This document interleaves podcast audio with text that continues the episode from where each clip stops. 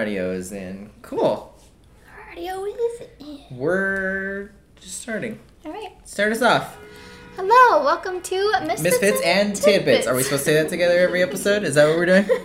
I'm sure we'll fall off no matter what. Yeah, so- that's fine. Well, welcome to Misfits and Tidbits. Um, if you're new, which you should be, because this is one of the first, or you could be going back. I don't know. Future, talking, talking to the future. Uh, we are Misfits and Tidbits. We are a curiosity podcast where Junie will be telling me all about what they learned this week. And what did you learn this week, Junie? This week I learned about Harry Houdini, who, Who? I thought his name was Henry Houdini. You thought his name was Henry Houdini? yeah. I would love to see your Google search if you actually searched, I did. You I- searched Henry Houdini. Yeah. That's hilarious. I love that. So clearly we needed to do this. I would love if you did full research on some guy named Henry Houdini for like half his life, and then you were like, when does the magic start? and then you realized you were researching the wrong person. Jokes on me. I didn't. I know. I knew so little that I didn't even know he, was, a such magic He guy. was such a good magician, he made his entire life disappear. he doesn't exist anymore. So, um, that's fun. so Harry Houdini. yes. The guy that got punched and he died. Uh, kind of. Yeah. Kind of. Yeah. I've heard. Um, yeah. So uh, basically, I do a bunch of research on something that we want to know more about. Something that I wanted to know more about, which apparently Ethan knows more about me. I do know a Starting little- with the name. yeah give or take i know um, little to no information about the topics you usually choose but this one i do know a, a decent amount um, i know how he died that's about that's about it to be clear, he did not get punched to death. no he didn't get punched to death not necessarily but it, it was part of the causality of his his death Okay, so um, I would like to start off this episode, like every episode, with a disclaimer that says if there's anything that I missed or anything that I got wrong, please feel free to send us an email at hello at mntpodcast.com. that's the one Is that right? yeah Okay. Um, and hopefully I didn't. I definitely got magic in this one. I know I didn't get cannibalism in the last one, but I know that magic was his thing, so we're good there. And I got the name right. His name is Harry Houdini. yes it is Um, my sources this week were Wikipedia, Britannica, Biography.com, TheGreatHarryHoudini.com, BBVAOpenMind.com, and Gizmodo. gizmodo I did a lot of research for this boy. Um, so let's just let's just crack into it. okay So I have all of my different sections here that are named very silly. soliloquy So this one is called Houdini and his childhood. is this about who houdini is yes. who houdini is okay Um, Houdini. Houdini. Uh, he was an American illusionist and stunt performer, noticed wow, noted for his escape acts. So the biggest thing that he was known for was from escaping from various things. He was born Eric Weiss on March 24th, ni- or not 19, 1874 in Budapest, Hungary. He was later known as Eric Weiss or Harry Weiss, uh, and the difference there is just the spelling. So there's like the Hungarian spelling, and then they changed it to the German spelling when he moved to the States for some reason. Um, but, ah, sorry, I got something in my eye. Okay. Um, he was one of seven Beauty. children, and he was born to Rabbi Meir Samuel Weiss and his wife Cecilia Steiner. Uh, Weiss, as in the father, arrives and and uh, Wait, is he an only child? Eric. Did you mention that? Did you just mention that? I did just mention that one of seven children. oh, I, I, you said it too fast. I didn't. Sorry. I didn't catch the seven. Yeah, no. Is he the youngest, oldest, middle, Uh, he's the middle. In the middle? In first? I First? don't know. you just know he's of seven. He's of seven. I. He is not the youngest. He's know not, that. he's not the youngest. Okay. Yes. Um, but he came to the United States with his father on July 3rd, 1878, where, uh, oh, actually, sorry. No, he came with his whole family. This is later on. Anyway, um, and they moved to Appleton, Wisconsin. The area that they moved in Wisconsin is now called Houdini Square. The whole, just is it a little just where the the house was? Basically, yeah, like the, the small area in Appleton. The square. Yes, the se. square where they You'd- live. some might say. Yes. Um, Houdini made a public debut on October 28th, 1883, as a nine year old trapeze artist. He called himself Eric, the Prince of the Air. And he was also a champion cross country runner as a child. Oh, just like Sergio. Exactly. Um, I, I'm gonna be honest. I did not. Un, I did not know that Houdini was like his life was lived so long ago. Yeah, I know. I thought it was in the in the night like mid 19 or like Yeah. early 1900s, the but like the twentieth century, the twentieth century, Yeah. nineteen hundreds, Yeah, twentieth yes. century. Yep. I thought he was in the twentieth century. Does he Yeah. live into the twentieth century? he does. Okay, But yeah, into the 20s. but obviously very. Yeah, briefly. Yeah. He- Gotcha. yeah.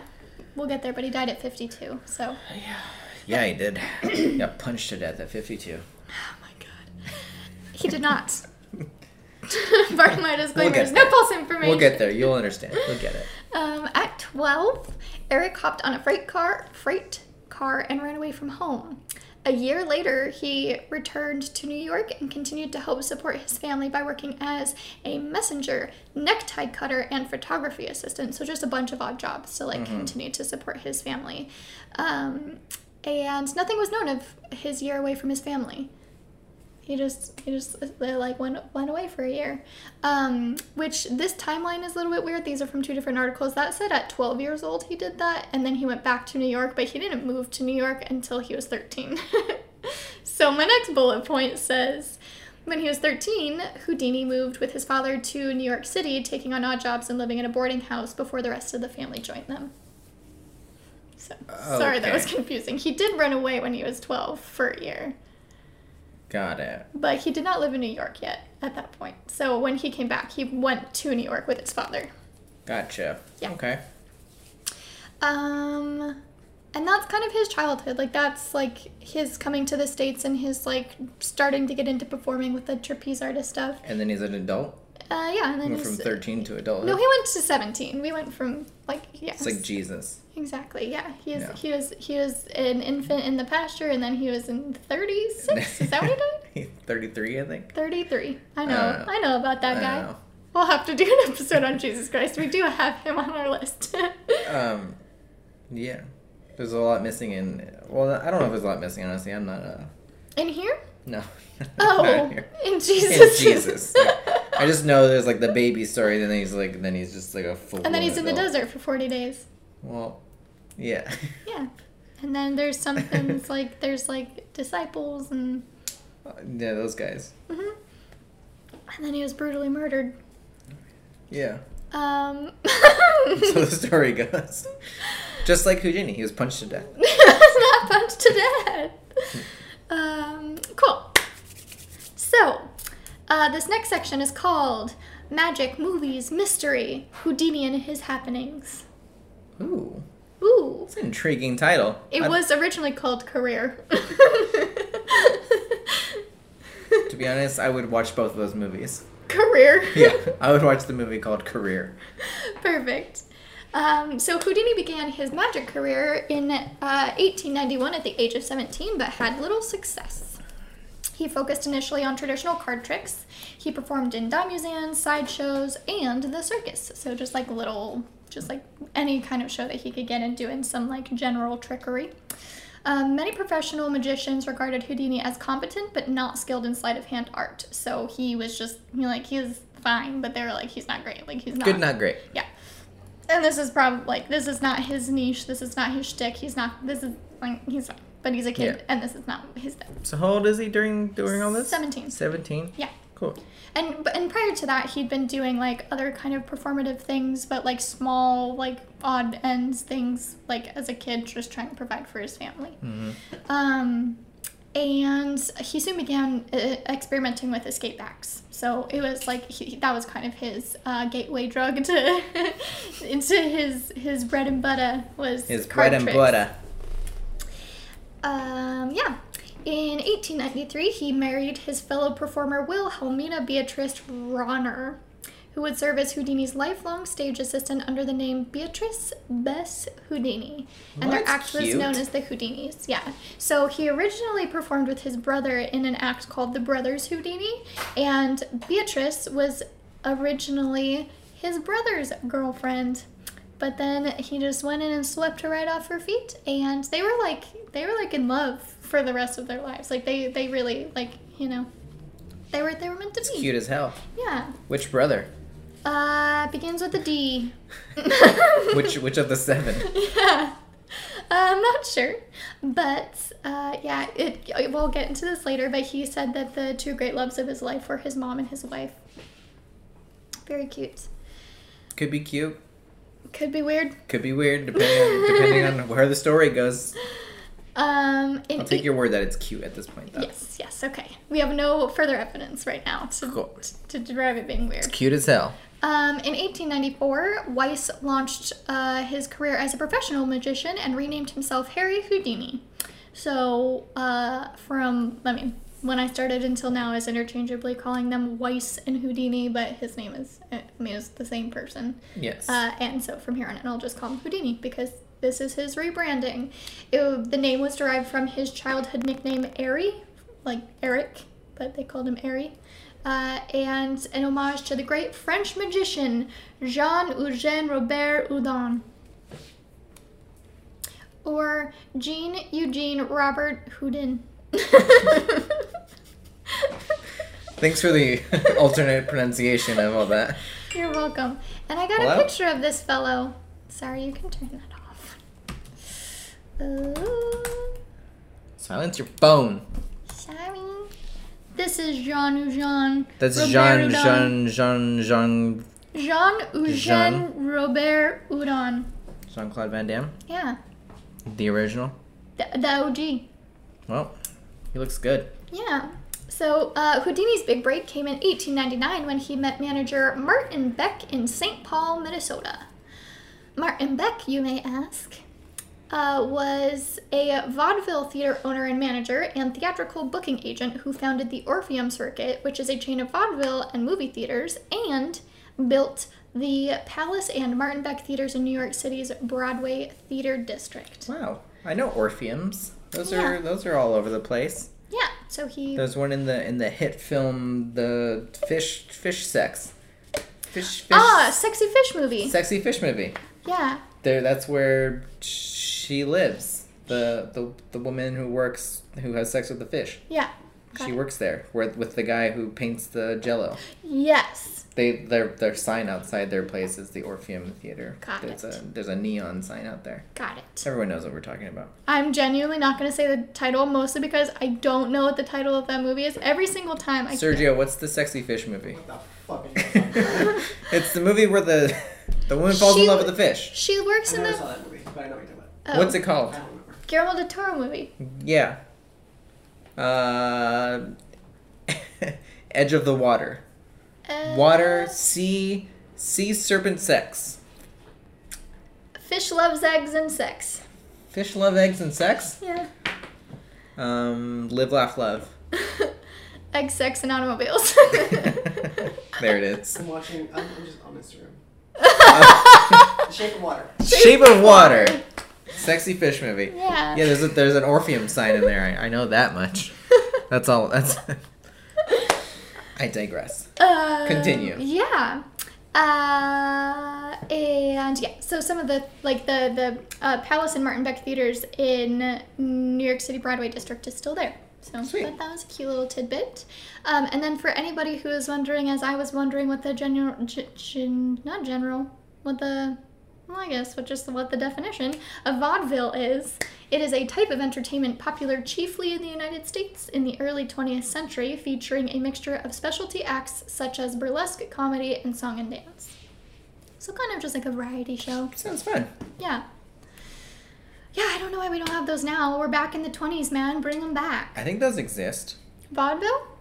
Yeah. I'm sure it's like super. There's like I'm I, I think there's like you know specialty shows that that still do the, the thing, but think it's a, Not probably not today, today, but like well not like now during a pandemic, but I think Yeah. those have existed in our in our lifetime that we could have gone to. Well, maybe we'll have to take a field trip at some point someday. when when the world opens. Um. So yeah. So he met his big break when he met Martin Beck. Um, Beck told Houdini to focus on escape acts because he knew that he had like a like a, a knack for it, and within months he was performing in the top vaudeville theaters in the country. Sweet. Yeah. Escaping stuff. escaping stuff. Um, in 1900, uh, Beck arranged for Houdini to tour, tour Tur- tur- tur.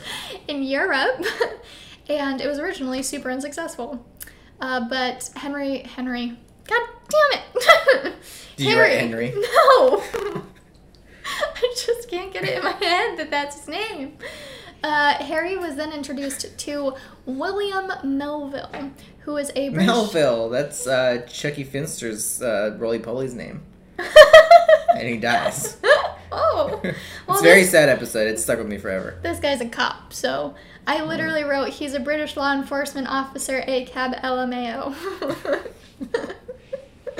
Well, the Roly Poly died, so I mean, I'm sure this guy's dead too at this point. So I would hope so. Otherwise, he's definitely the oldest person that's ever lived. Um, vampire. Maybe he's a vampire. Vampire.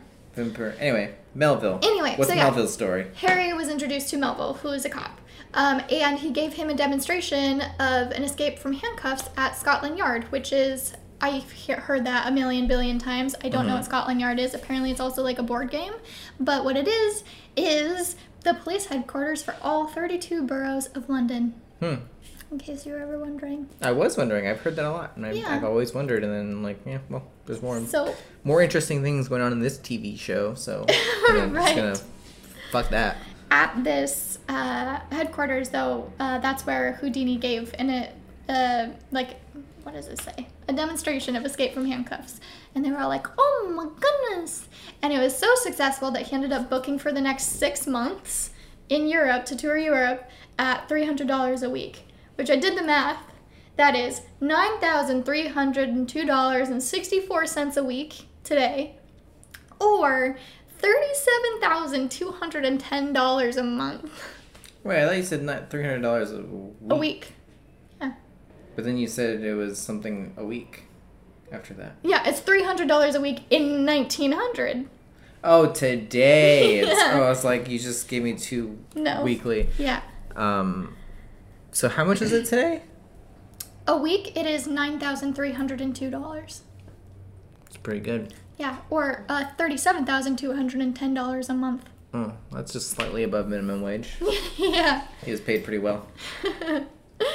Um, in 1904, Houdini returned to the U.S. and bought a house in Harlem, New York, which was hellaciously expensive. I didn't do the math on this, but it was twenty-five thousand dollars for Then that time. Yeah, and it was a brownstone in New York. Yeah. In uh, between 1900 and 1920, he performed all over Great Britain, becoming one of the world's highest-paid entrepreneur. Nope, not entrepreneurs. Entertainers. entertainers. Entertainers. Uh, he toured the Netherlands, Germany, France, and Russia, and became widely known as "quote the Handcuff King." Unquote. um, a pretty good name, I guess. in each city, Houdini challenged local police to restrain him with shackles and lock him in their jails, uh, so he could escape and like do demonstrations for them. And everybody was like wowed and oohed and awed, and it was great. He would just escape from jails. And in Moscow, he escaped from a Siberian prison transport van. And he said that if he hadn't had like been able to do that, he would have had to travel travel travel to Siberia to get the uh, only key that they had for the van. But he ended up making it out.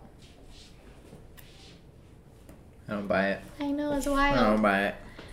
So the good thing about Houdini is that he was like he liked his fame and everything and like he liked his performance and like was good at what he did but he also wasn't trying to like trick anybody and he thought it was super fucked up when people would try and be like convince people that they oh were yeah, like, wasn't he a big like? uh I get into that yeah Okay, yeah, he like tried to out people who were fake mediums fake mediums. or who were mediums but he didn't believe in any of that practice But yeah, yeah, yeah. He just tried to dis- disprove the people um, taking advantage of other people. hmm And he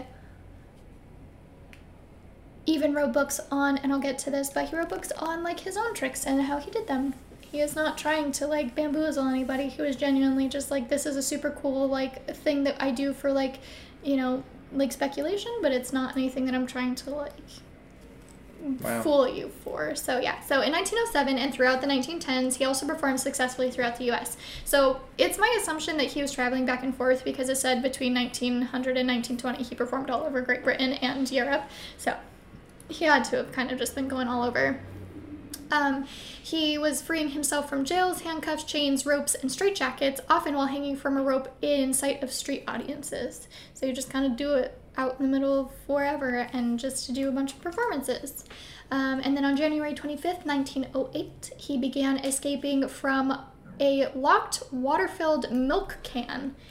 The possibility of failure and death thrilled his audiences. What's a milk can? I'm going to show you because I was like, what the fuck? Oh. yeah, and I'll go into what that, like, what the wait, okay, actual okay, trick s- is. Oh yeah, you're you go into it. Yeah, it'll it'll be at the end, but um, because I'll tell you how he did it.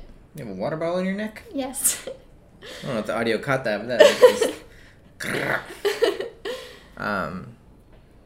Okay, I'm interested because like he can't. So he they would- can't fit in that. yeah, he can. So they would His whole it- body. Yeah, so he would get in, they would fill it with water, they would close it, and then lock it. They would put um like hatches on each of like they would put the hatch. Hmm, they would put this on, and it hatched to close, and then they would put locks on each one of those things, and he would get out in three minutes. But Anyway, you can see the image right here, and he would put locks on the things that are on the, the thing, and then he would get out. how are you gonna get out when the locks are outside and he's inside? I'll tell you. Oh, you're gonna tell me. Hold on. we can't bring that up and tell me you're gonna tell me later. no, I can. I'm going to tell you later. So Houdini um, also began escaping. Uh, oh, escape challenge performances, where he would have the public create random contraptions from which he would escape. So he would just challenge people, like, "Hey, make something that I can't escape from." So Um, this included nailed packing crates, sometimes lowered into water, riveted boilers, wet sheets, mail bags, and even the belly of a whale that had washed ashore in Boston. He escaped from the belly of a whale. Which I'm so confused by because that's the only mention that I heard of it. There's like there's like another really big trick that he did where he uh, was in a theater and he made an elephant disappear. Yeah. and they didn't talk about the whale thing. I was like, that's a big deal. How did he get? All right. I'm just imagining it's like Just walk uh, into the mouth like Moby Dick. like well, it's dead, so Well, yeah. Yeah, probably. But I'm imagining it's like is it But- Thrax? Is that his name in the beginning oh, yeah. of, of Guardians Guardians Two? two. And he's just like He ha, just- ha, ha, ha. Yeah. Maybe he just walks in and then just walks out. Yeah. Ta-da. Or Yeah. maybe they cut it open, they put him inside, and then they sewed it shut, and they're like, "Come on." I'm just picturing the Disneyland thing with the, the that one ride. What's that ride that goes into the the mouth, the whale mouth? You know what I'm talking about? You know what I'm talking about. Sergio knows what I'm talking about. Yeah, sorry, I didn't grow up here. I've only been like once. Yeah. The, what what is, what is that ride? It's it's a ride you go where when everything else has, is too long. Yeah, that one. The ride you go when everything, is- then the line for everything else is too long. Yeah, it's He like the says. it's the fairy tale. I don't I don't know what it's called either. I, I think I've been on it once maybe, but I always walk by it because it's next to cooler things. But the whale mouth is right there on the the path. I like Yep. That's exactly what Yeah, it, that's, Peter that's Pan. what it was uh, inspired by. Actually, was this this super obscure reference to Houdini escaping the belly of a whale in Boston. That's why they made that ride at Disneyland. I don't think that's true. that can't be true. I would like you to fact check that one. I can. I'll show you. I'll bring up the facts. Car facts. Hard facts. Um, unlike the Davenport brothers and others who claimed that they were assisted by spirits, like during all of their magic tricks and stuff, Houdini's advertisements showed him making escapes via dematerializing. Like just fucking poof ing. Um, you just Thanos snap him? yeah, yes, that's what happened. Poof, dematerialized. Um, although Houdini himself never claimed to have supernatural powers. In fact, he like started denouncing anybody who would say that they had supernatural powers. Um, one article claimed, "quote He was able to escape because of both his uncanny strength and his equally uncanny ability to pick locks." Quote. And then uh, several other of the articles that I read shared the same sentiments that he was just super strong and he knew how to fucking pick locks. But this is why I'm like I'm excited to hear that whole milk barrel. It's so not exciting, and it's like Well, pretty I- disappointing. It's gonna be disappointing, but, but like the locks are outside of the thing that he's locked in. Like, how is he gonna pick a lock that he? I'll I'll give you a kicker. He gets out without breaking any of the locks. All of the locks are still intact when he gets out. This isn't adding up. So, uh, I hate that you put that at the end of the. Like, I I need to know now. he also launched a movie career. In 1901, uh, he starred in. This is also a French title, so I put the little the things, the pronunciations at the end of each word. So Great.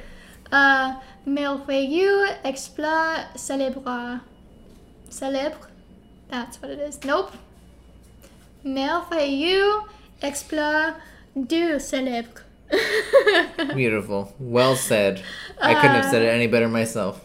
That's one. Houdini. Oh, wait, no. That, and then at the end of it, it's Houdini Paris. That's one whole title. I'm not going to say it again. Wait, the whole thing with Houd- Yes, Houdini Paris at the end. Houdini Paris. Houdini Paris. Houdini Paris. uh, which documented his escapes. He also Cool. starred in several subsequent films, including The Master Mystery, The Grim Game, and Terror Island. I like those titles more. Yeah, me too. They're, this is actually really pretty when someone doesn't botch it. Yeah. Yeah, I'm sure. Um, but yeah, and then in New York, he started his own production company called Houdini Picture Corporation and a film lab called the Film Development Corporation, but they both failed. um, Houdini also became fascinated with aviation. Uh, he purchased, purchased, excuse me, a French Voisin biplane for five thousand dollars, which is one hundred and forty-three thousand one hundred and seventeen dollars and fifty-eight cents today. Damn. Uh, It's a baller move. yeah, this is it's it's a little bit. This whole part, like the whole plane part, is kind of sad because he set out to become the first person who controlled power flight over Australia in 1910. So in 1910, he set out to be the first person to fly a plane in Australia, um, and he tried a lot. And after a few failed attempts, he finally um, did fly over um, Australia, and everybody thought that he was the first person to do it, but he was likely beaten to the punch by um, a Captain Colin Defries, who made a short flight in December of 1909, just a few months before, um, Zam. yeah, before he did. So after touring Australia, uh, Houdini put the plane in storage in England and never flew again. Bummer. Yeah. And I think that this would be a good time for a short break. Let's take a short break. Rolling. Rolling, rolling, rolling, rolling. Welcome back. What do you say? That's Limp Bizkit, right? Yeah, that's, it is Limp Bizkit. I don't know why I asked. I'm stupid. For a second, I thought it was. Never mind. I don't want to talk about it. It's the Undertaker's theme song when he came back and he um, chokeslammed everybody Sing it. to hell. Do you remember? You remember? No, sing it the whole thing. No, I I don't want to sing the whole song. Front to back. The- Just- I, don't, I don't know the whole song. The Rollin' song. The Rollin' song I was just singing right now. I just sang in the beginning of this. I don't remember. Sing it. I don't want to sing it again. You're making it weird. Stop making it weird. Um, we don't have to talk about wrestling. I think we do. I got it in my head, but I don't know. It's, it's, the Undertaker was gone for so long, and then he then he then he came back. Like the, that song played, and then he came on his motorcycle and his new look, and he just like beat the shit out of everyone. It was like one of the coolest moments in wrestling. It- The point zero zero two percent of our listeners that actually watch wrestling are going to be so stoked. You don't know that. You don't know that's that's a percentage. That would be like a, a percentage of a person because we have like zero listeners right now. Yeah, I think only a percentage of Sergio actually watches wrestling. So you knows what I'm talking about. Do you know what I'm talking about? I don't watch wrestling. Damn it! Well, if you didn't watch wrestling, then I'm talking to myself. I Anyway, know who The Rock is. shut up, dude. John Cena, I've seen his movies. I like John Cena. He's a good. He's a good guy. Not necessarily his generation. We're not talking about wrestling anymore. Whatever. "Rollin' by Limp Bizkit is is a very good song, and it reminded me of that moment in history, in wrestling history. Shut up. I'm done. Moving on. Houdini. All right. So, welcome back. For real this time. Uh, in 1909, Houdini became fascinated with aviation. I already read that. Just kidding. September 21st, 1912. Houdini introduced the Chinese water torture cell. First, the magician's feet are locked in stocks. Next, he is suspended in midair from his ankles with a restraint brace. Finally, he is lowered into a glass tank overflowing with water, and the restraint is locked to the top of the cell, holding his breath for more than three minutes. He would go on performing this escape for the rest of his life. I will show you what that looks like. Wait, okay. So, he's locked in stocks at the top by his ankles. Mm-hmm. This is filled with water. Yes. They'd go, it would come down, and they would completely submerge him in water, and, they would lock latch the onto they would lock the basically Yeah. the stocks to the top Yep. as a, as a seal. Yep. And he would get This I also tell you how. okay. I tell you. Oh, I tell you handcuffs, this, the milk, and the elephant disappearance. The milk. The milk. The milk. Leche. The leche. All right. Uh, so that's yeah, that's kind of his career. Is like he really took off with um, magic, mostly escapism, and he was into planes and movies. um, Cartwheel. This next section is called "Father of Magic and His Society of Sorcerers." Well, that's a Mouthful. title. Mouthful. Mouthful of milk. Yuck. um, in 19, or in 1923, excuse me, Houdini Excuse. became president of Martinka and Company, America's oldest magic company. Uh, the business is still in operation today. He also served as the president of the Society of American Magicians, aka SAM, from 1917 until his death in 1926. Quote Houdini was magic's greatest visionary. He sought to create a large, unified national network of professional and amateur magicians. I think that was taken from um, Wikipedia. Love the guy. Yeah. Um, and uh, he was, uh, you can, by the timeline that I just gave, he was voted in nine consecutive times to be the president of the Society of American Magicians, whereas no one had ever been voted in twice before him. He's put it in nine times. Yeah. Fucking legend. Yeah, and he like he just he loved magic, and he, all he wanted was to like continue to build the community of magicians and like protect them, and um, I love that. yeah. So wherever he traveled, he gave lengthy formal addresses to the local ma- local magic club. He made speeches and usually threw a banquet for the members at his own expense. Um, he basically said that apart they guy. were we, but together they create a powerful network where members could always feel welcome and they could safeguard against expo- exposers and other undesirables. Love this guy. Yeah, he was just like he was like, here, all you little magician babies, we're all important. Our work is important, and we should be like we should we should band together. Yeah. Just like that's the like we're we're proving that this is an important trade, and like there are a lot of us, you know. So Yeah. yeah. Um, for most of 1916, Houdini had been recruiting local magic clubs to join the Society of American Magicians, so the SAM, which was the president one, the one that he was president of. He persuaded groups in Buffalo, Detroit, Pittsburgh, and Kansas City to join. And then in places where no clubs existed, he rounded up individual magicians and introduced them to each other and urged them into the fold. So even in places where there weren't like already clubs that existed, he would find people. I did not know these things about him, and I love him so much more. Yeah. I already loved him because magic is so fun. Yeah. Wish I was a professional magician.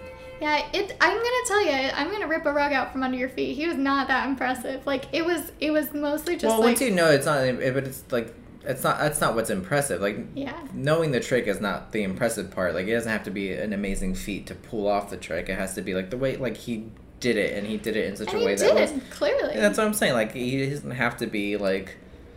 He doesn't have to be able to do something that no one can do for it to be amazing. Like Yeah. magic is not about being able to do something that no one can do.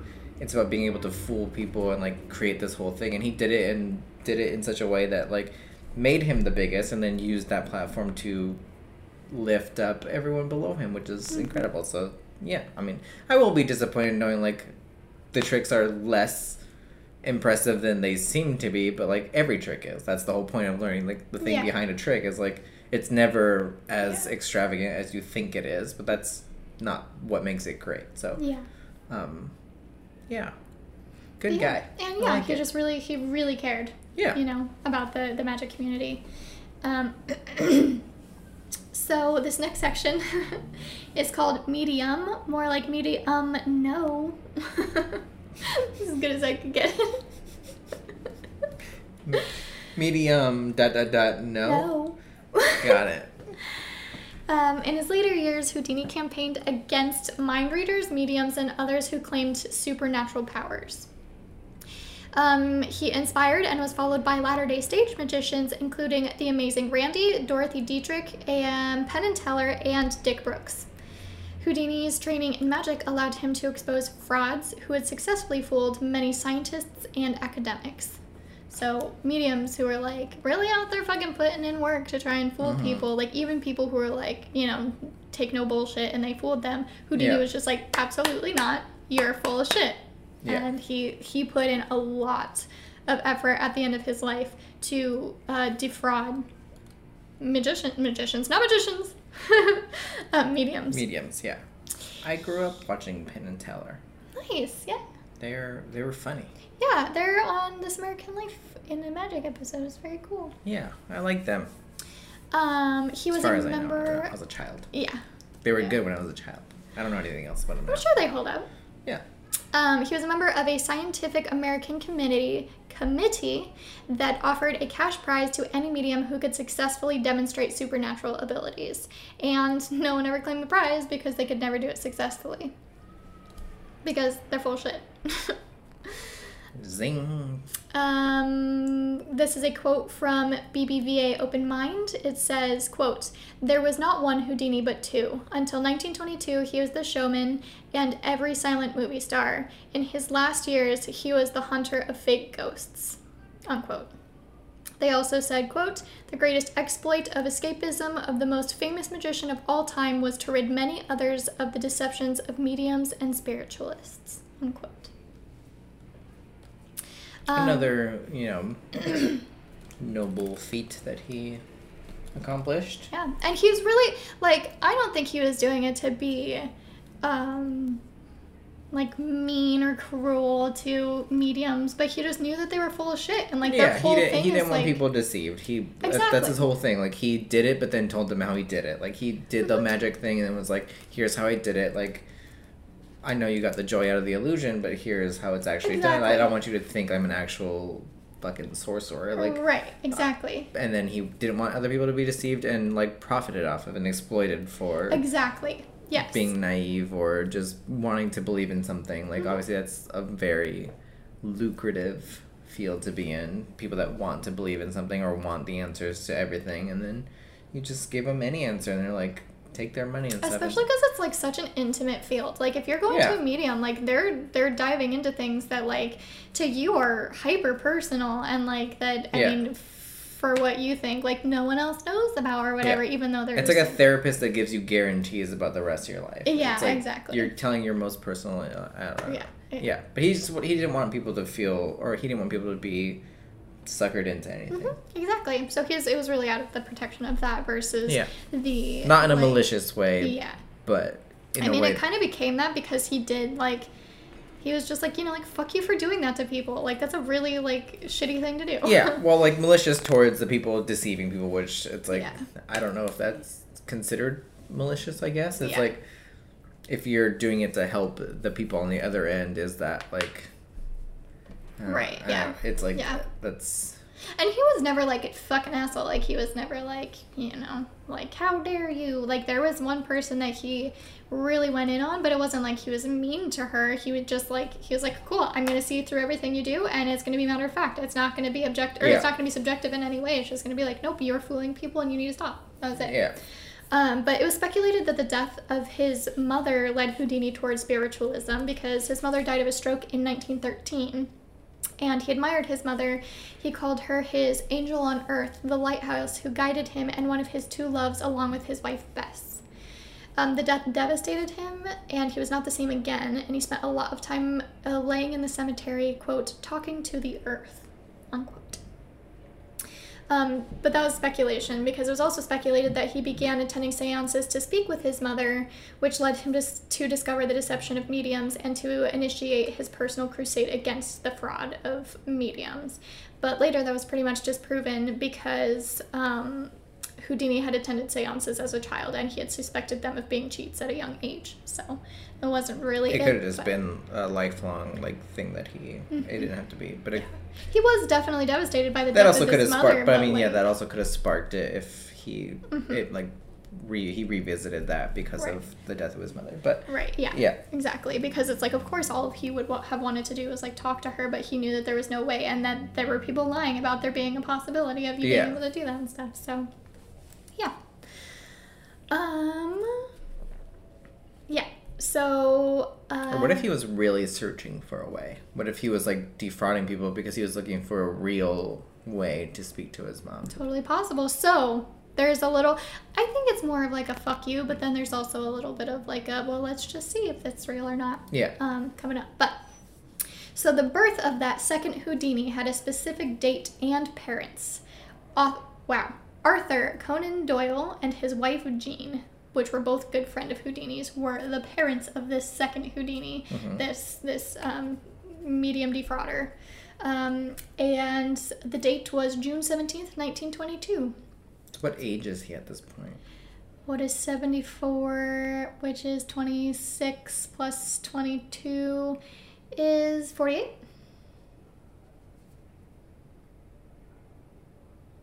Does that check out? Mm-hmm. Yeah, forty-eight. Yeah. I can't math right now. The beer hit too hard. 22 plus 26. Yep, that's what you just did. Yeah. You said it was forty-eight. Yeah, it's 48. I'll take your word for it. 20 plus 20, 40. 2 plus 6, 8. 48. The math is there. Checks out. Uh, Arthur Conan Doyle and Jean and Houdini were all in Atlantic City. Atlantic City. Um, Lady Doyle offered a practice session to contact Houdini's mom and ended up with 15 pages of automatic writing, which, if you don't know what that is, is basically where a medium, I'm gonna say pretends to channel, but like channels a spirit, and they just do like a stream of consciousness writing. And it's not them writing, it is a spirit writing through them, so it's called automatic writing because obviously they're not writing. Yeah. Um, so yeah, so it ended up with 15 pages of automatic writing.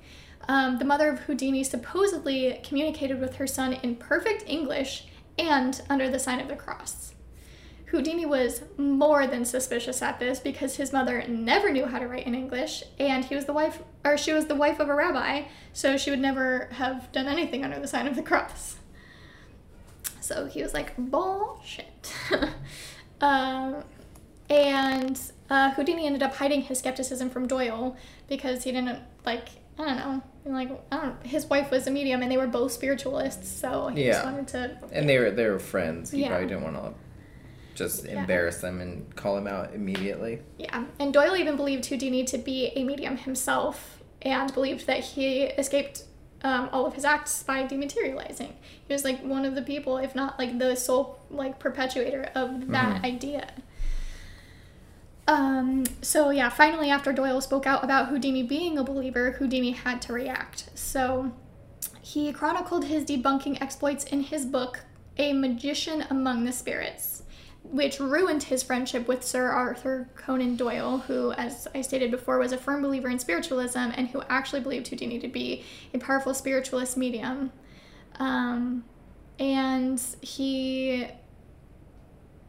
said that he was using these abilities to block um, those of other mediums that he was debunking. He was using his own powers to block other mediums. So he was clouding other Mm-hmm. mediums and then shutting them down because Yeah.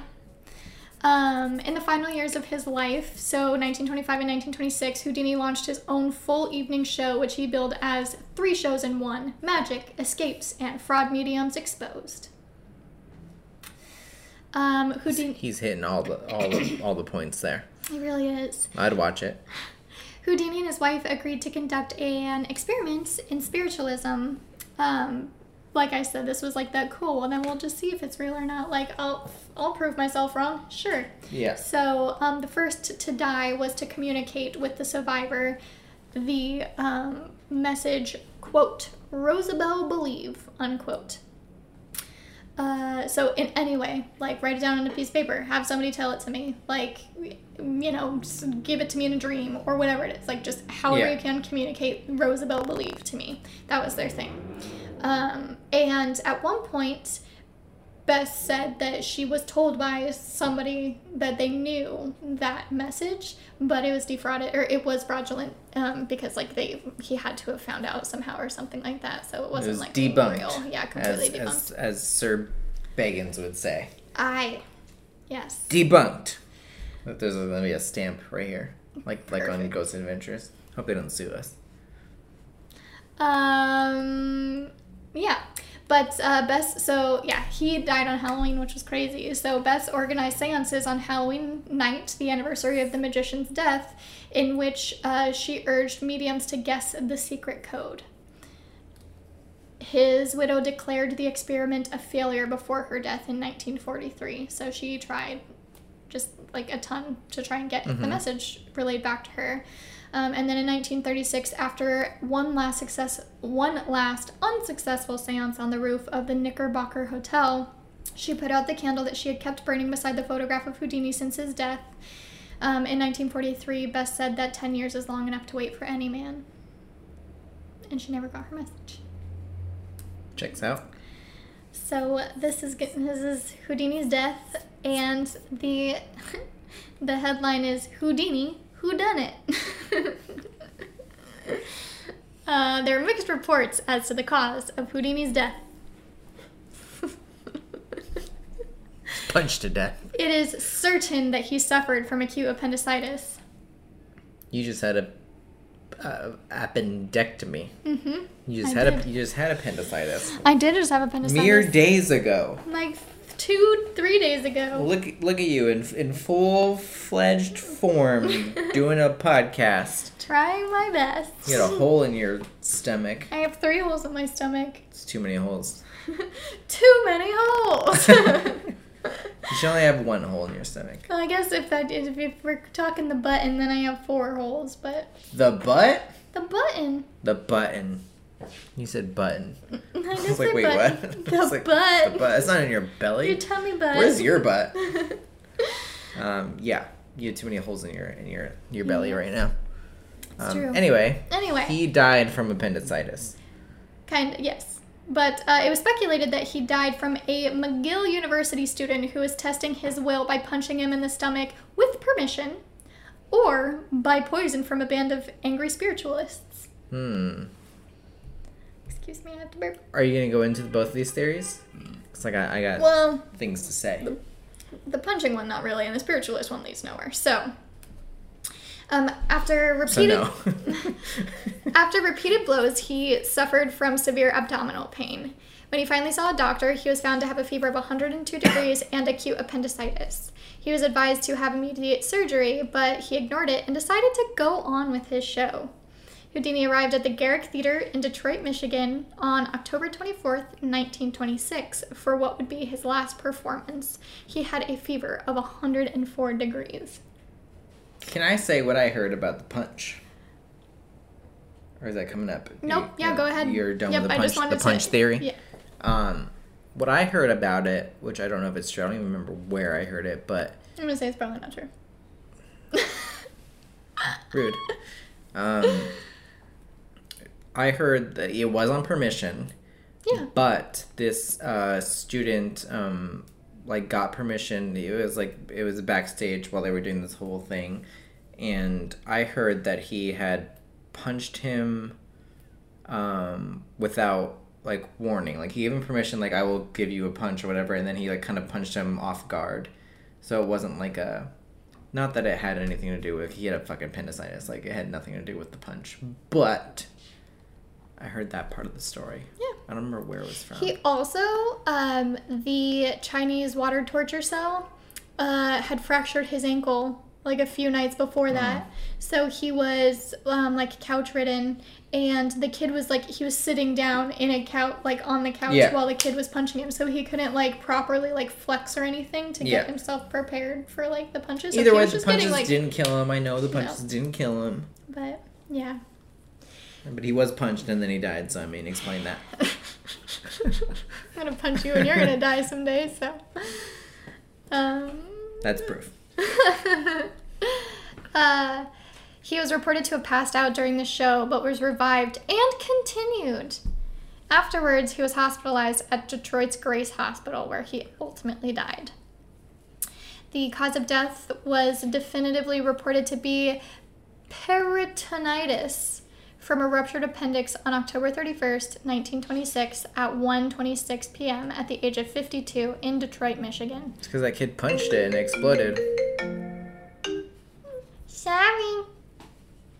How unprofessional. Listen, I silenced my phone. You didn't silence your computer. Yeah, no. If it comes through again, I'm answering on your phone. Okay. We'll, we'll take it on air. Caller, yes, you are the first caller ever. and hopefully the last. And hopefully the last. Goodbye. Um, for anybody who was wondering, because it did not say he died of appendicitis, it said that he died of peritonitis. Uh, peritonitis is inflammation of the peritoneum, a silk like membrane that lines your inner abdominal wall and covers the organs within your abdomen. But it was because of his ruptured appendix. Yeah. So, when I was getting yeah, my appendix out, what they told me is that you don't necessarily die from your appendix rupturing. Yeah, you die from the damage it causes. Right, because yeah. it basically what happens is it, it explodes and then it leaks infection into your body, and Yeah. then that's what happened here. Yeah.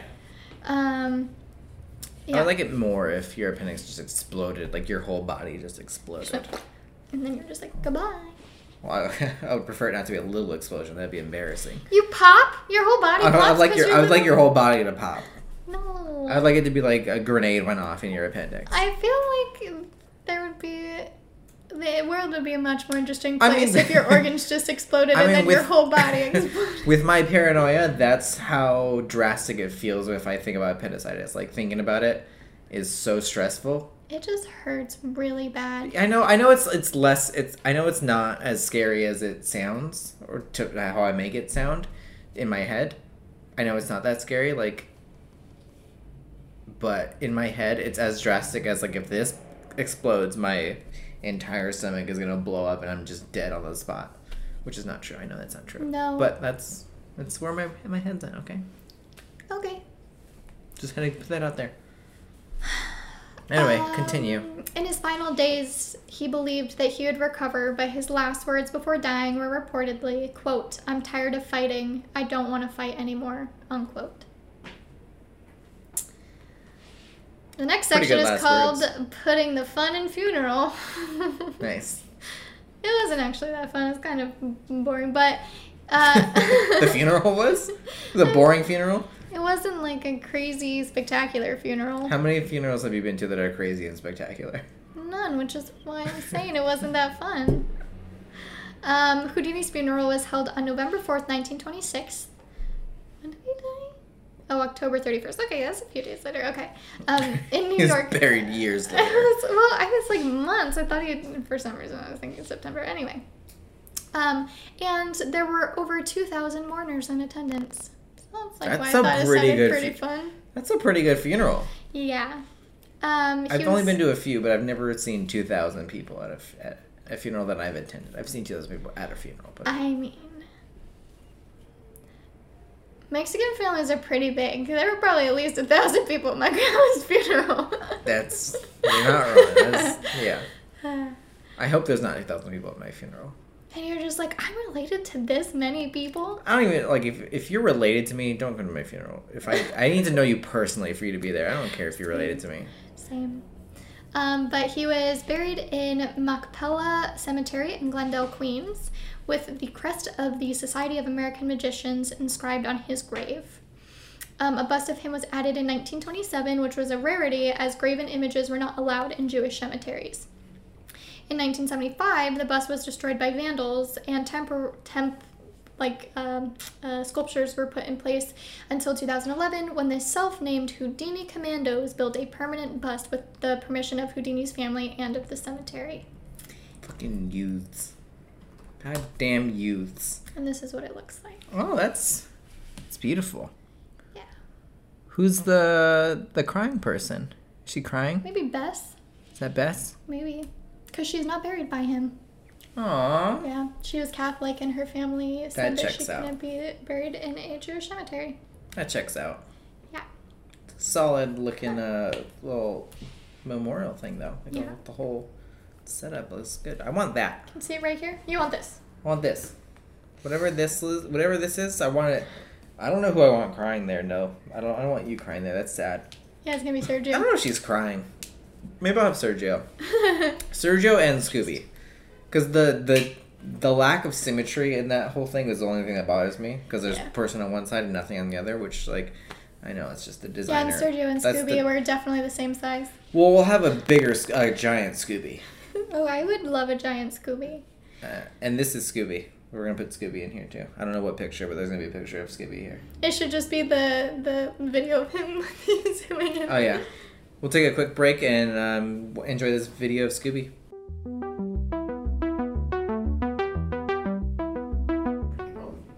And we're back. What do? Uh, yeah, we're back. Where are we? Where are we? We left off with me showing you that lovely picture of uh, the uh, Scooby. Houdini. We left off there. Scooby. Just gonna get there. Houdini. Houdini. What?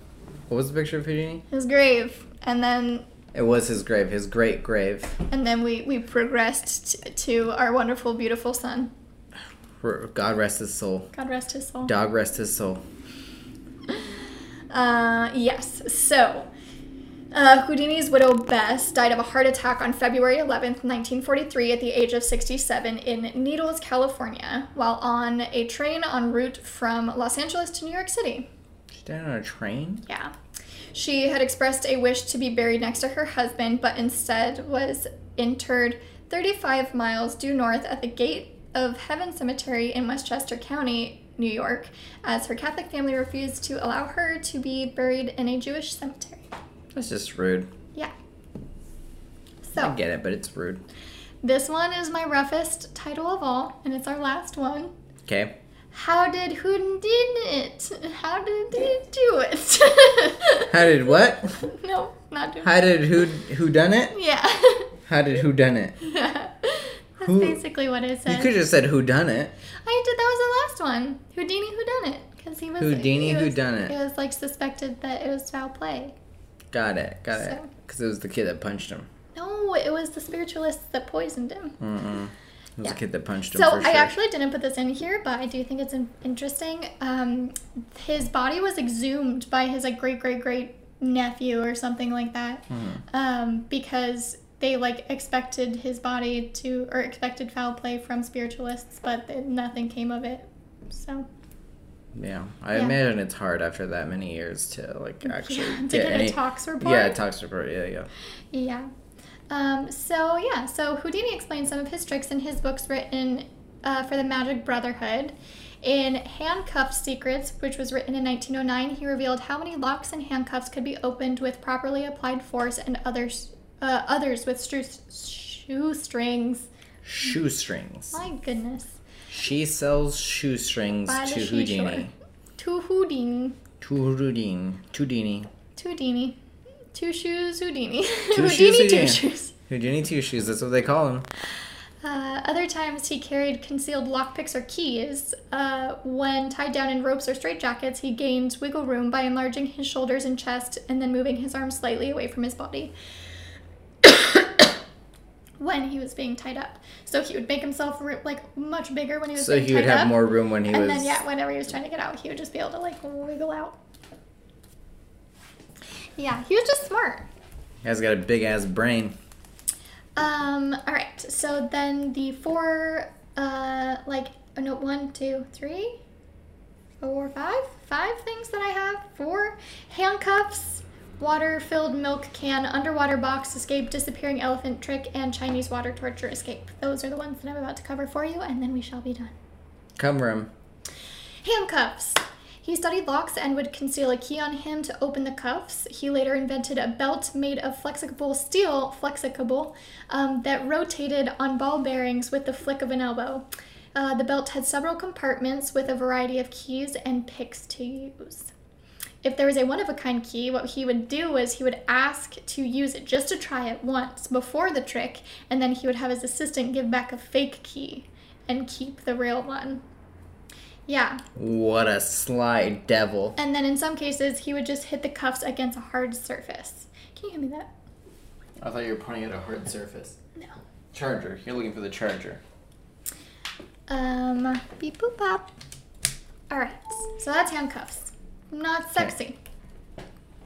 Water film. I mean, it's pretty sexy to just like the.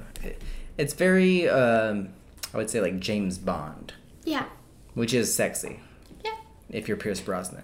Except he just drinks his drinks like a bitch. We're not gonna get into that. Shaken, not stirred.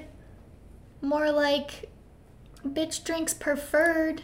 Thank you. That was really good. I respect that. That was really good.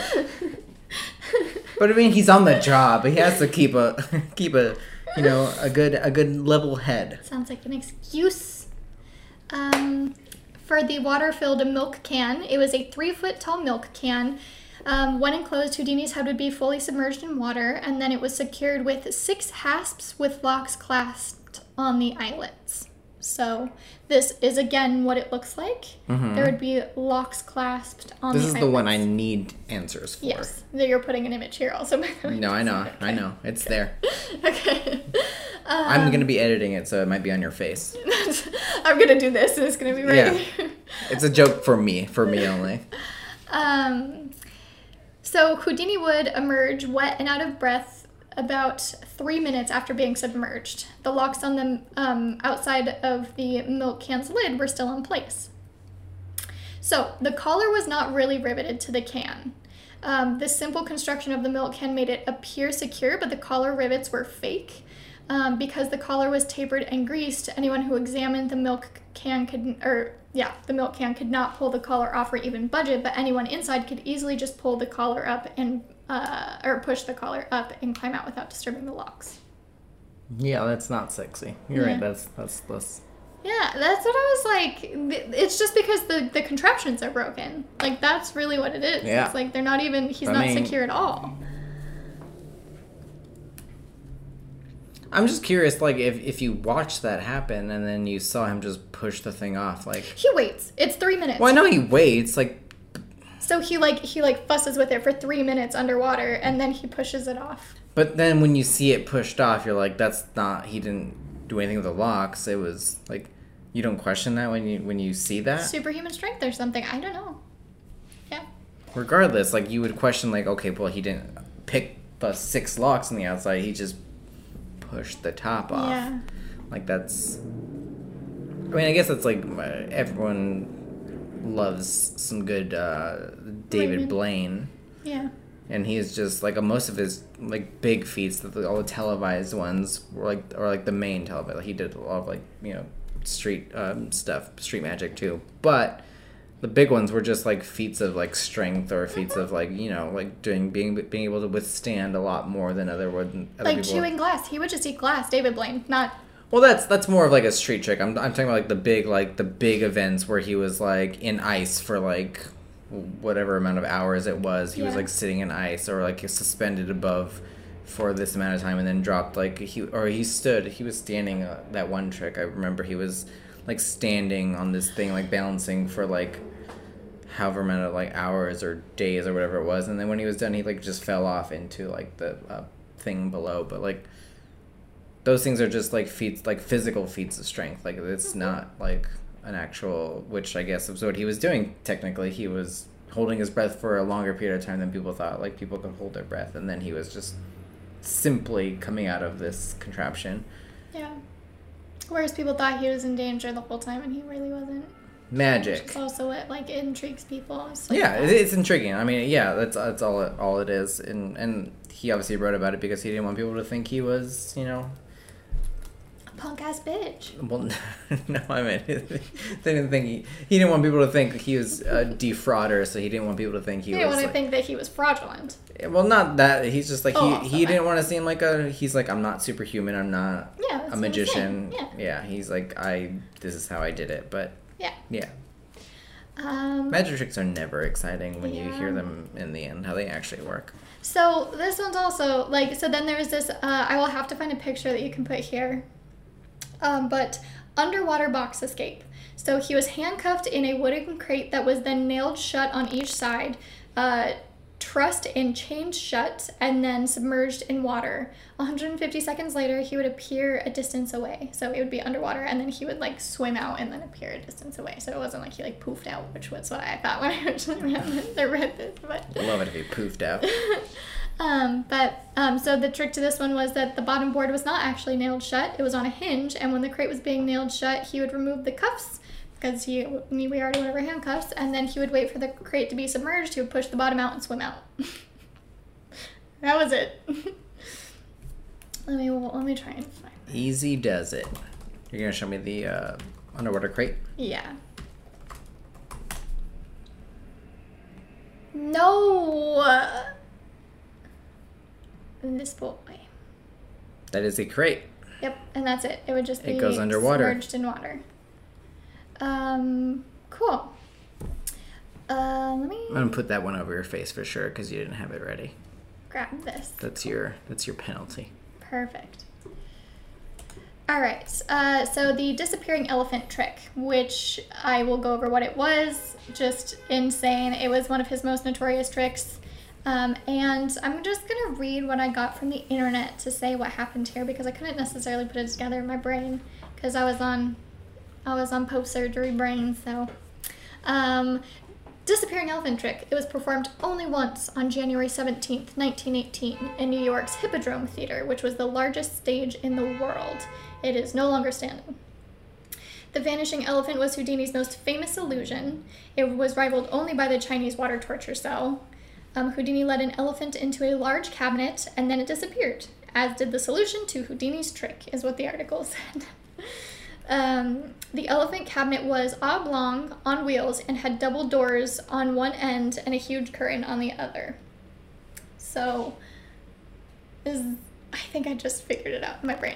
So yeah, so it was just a You just figured it out just now. yeah. Yes, I just solved. but it was just like a giant rectangular box, Yes. double doors on one side, a curtain on the back. Yes. So, um, the double doors, or the double doors in the back actually, had a circular opening in the middle, providing limited illumination inside the cabinet.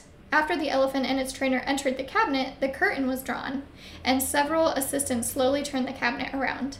Meanwhile, the trainer moved the elephant to the back side of the cabinet, and the black curtain was pulled over them both. When Houdini pulled open the front curtain, he had the cabinet turned again so that no one in the audience could see the interior for an extended amount of time, and all I could see was a circular light from the back and darkened interior, the elephant apparently gone. So that's it. So it made an elephant disappear. Yeah, basically. But also, after this happened, the reason why it said that the trick dis- or like uh, as did the solution to Houdini's trick because the um, the cabinet disappeared after this trick happened. It was gone. Like they just like I guess it got I don't know destroyed, hidden, whatever. But yeah, Maybe it just disappeared with the elephant. maybe after that just went poof. Where is where is this elephant? Where's Where is it? Where is this cabinet? I need to know. I'm need sure answers. he didn't forget. The elephant? Yeah, Well, yeah, elephants don't forget anything. that was the joke. Not even a mouse. Get it? Because they're scared of mice. Yes, So the story goes. so it goes. So it goes. That's uh, you get it. I get it. Chinese water torture escape. The great magician had the cell custom made for $10,000 and patented it. He did what? Patented it. Mm-hmm. Put his so yeah, so he would put his feet in ma- mahogany stocks, and then pulleys lifted him into the air upside down. He was lowered into the tank head first. The stocks then acted as a lid with four hasps that were padlocked to the tank. Drapes were then pulled across the tank, and an assistant remained nearby with an axe ready to break the glass if anything went wrong. Mm-hmm. I did know that. So this one is it's a little bit more involved. It's not just like Yeah. whatever. But okay, so I did um, learn about this trick. I don't remember everything completely because I remember nothing. Nothing retains in my memory. true.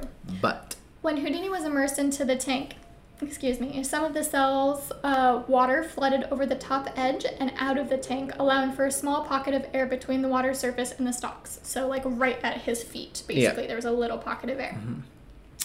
Um, the mahogany boards that formed the two sides of the ankle stalks were separated slightly when the hasps were locked. Um, so once the curtain was drawn, Houdini used the sides of the tank to push his feet upward and twisted them sideways and then pulled his feet through the enlarged holes in the stalks. Then he drew his feet to his chest, flipped, took a breath in the air pocket, um, and then the two stock boards were also hinged open and Houdini climbed out. He closed the stock boards and presented himself to the audience. But again, because that first part of the trick took like 30 seconds, could just fucking take his feet out and go up, he would just sit in there for a couple minutes and just breathe at the, at the little pocket of air that he had at the top. What and a then guy. he would wait until it was like impressive enough to Yeah. push himself out. And that, my dear gents, is our sweet dear Harry Houdini. Henry Houdini. Henry Houdini. Good old, good old Henry Houdini. Yeah. Well, Henri Houdini. Glad I got the full story of how he was punched to death and all of his the, the story behind his trick. I did not know anything behind his tricks. I didn't. Yeah. I love I love watching magic so much. I don't think I ever even cared Yeah. how he did his tricks. I was just like, Yeah, I agree. I'm like very fascinated by magic. I don't ever want to know because Yeah. like it's just fun. Yeah, just fun exactly. to, to I'm fine like suspending disbelief, suspending yeah, suspending disbelief. Belief? yes. Whatever it is. Sus- whatever it is, we get it. But yeah, because it's just I don't know, just fun for your brain. Suspending Houdini. Suspend disbelief. yeah. Yes. Yeah, yeah, yeah, yeah. Yeah. You get it. Um, cool. He's dead. R.I.P. Very long dead, but almost coming up on 100 years, 2026. Dead for a hundred years. Jesus. Yeah. I don't know why I thought he was. I mean, I guess 'cause he's still a household name. He Everyb- is. Everybody knows. He's kind of handsome devil. His head was weird shaped, but Hmm. mm, not that one. Which one did? Nope, not even that one. Which one did I just look Yeah, at? This guy. This guy. It's a good look. It's a good look. Smoldering. Sm- I don't know if it's. I don't, I don't know what that is. I don't like it. He doesn't have a great look to his face. No, his face is. His face looks. It's just these these photos are strange. I think it's his hair. His hair is It's weird. the hair. I don't know. It's also the time. You This is also a good photo. That's a great photo. Yeah. I wanna recre- definitely into I wanna- S&M. I want to recreate that photo. You should. I gotta cut my hair though. All right, I'll put That's both of these in. That's not happening. Oh wait, not that. That's not what I meant. Copy. Uh, image address. There we go. There we go. We'll just do that one. All right, and that's all I have for you this week. Cool. As always, if I got anything wrong or if there's anything that I missed, please feel free to email us at hello at mntpodcast.com. And it was lovely talking at you for the last couple of minutes. And we will see you next week. Last couple of minutes. You know we've been talking longer than that, right? Couple hundred. Minutes. um, also, a you can um, Oh, yeah. you can follow us on social media at Misfits and tidbits. Misfits and Tidbits. That's that's an N, not an and. Don't don't do an and. that's not us. Um, Misfits and Tidbits on Twitter and Instagram. Correct. Correct. Correct. Um, is there anything else? Is- You can. There's there's no there's uh You can find us on Spotify and YouTube, which I'm sure you already yes. have. If if you're listening to us on Spotify, we also do videos where you can also see all the images we talk about, um, and I'll put them over Junie's face, so um, you can see them there on YouTube. So search for Misfits and Tidbits on YouTube, um, and if the opposite, if you just want to listen to us while you're driving around or doing things, jogging, walking, what, what else? Riding a bike. Riding a bike, Don't you should you probably shouldn't listen to stuff while you ride your bike. skateboarding, rollerblading, scootering, Uh, walking but with a dog next to you. avoiding confrontation. Put your headphones in. on listen- an airplane, listen plane, to it train, a- or automobiles. Plane, trains, and automobiles. Plane, planes, trains, and anyway, Boating. Spotify. Spotify. Sp- sp- sp- Boatify. Boatify is where you can do that. um, and that's all the places you can find us. You can't find us anywhere else. Not yet. We're coming you, for you. can try. What? What? Huh?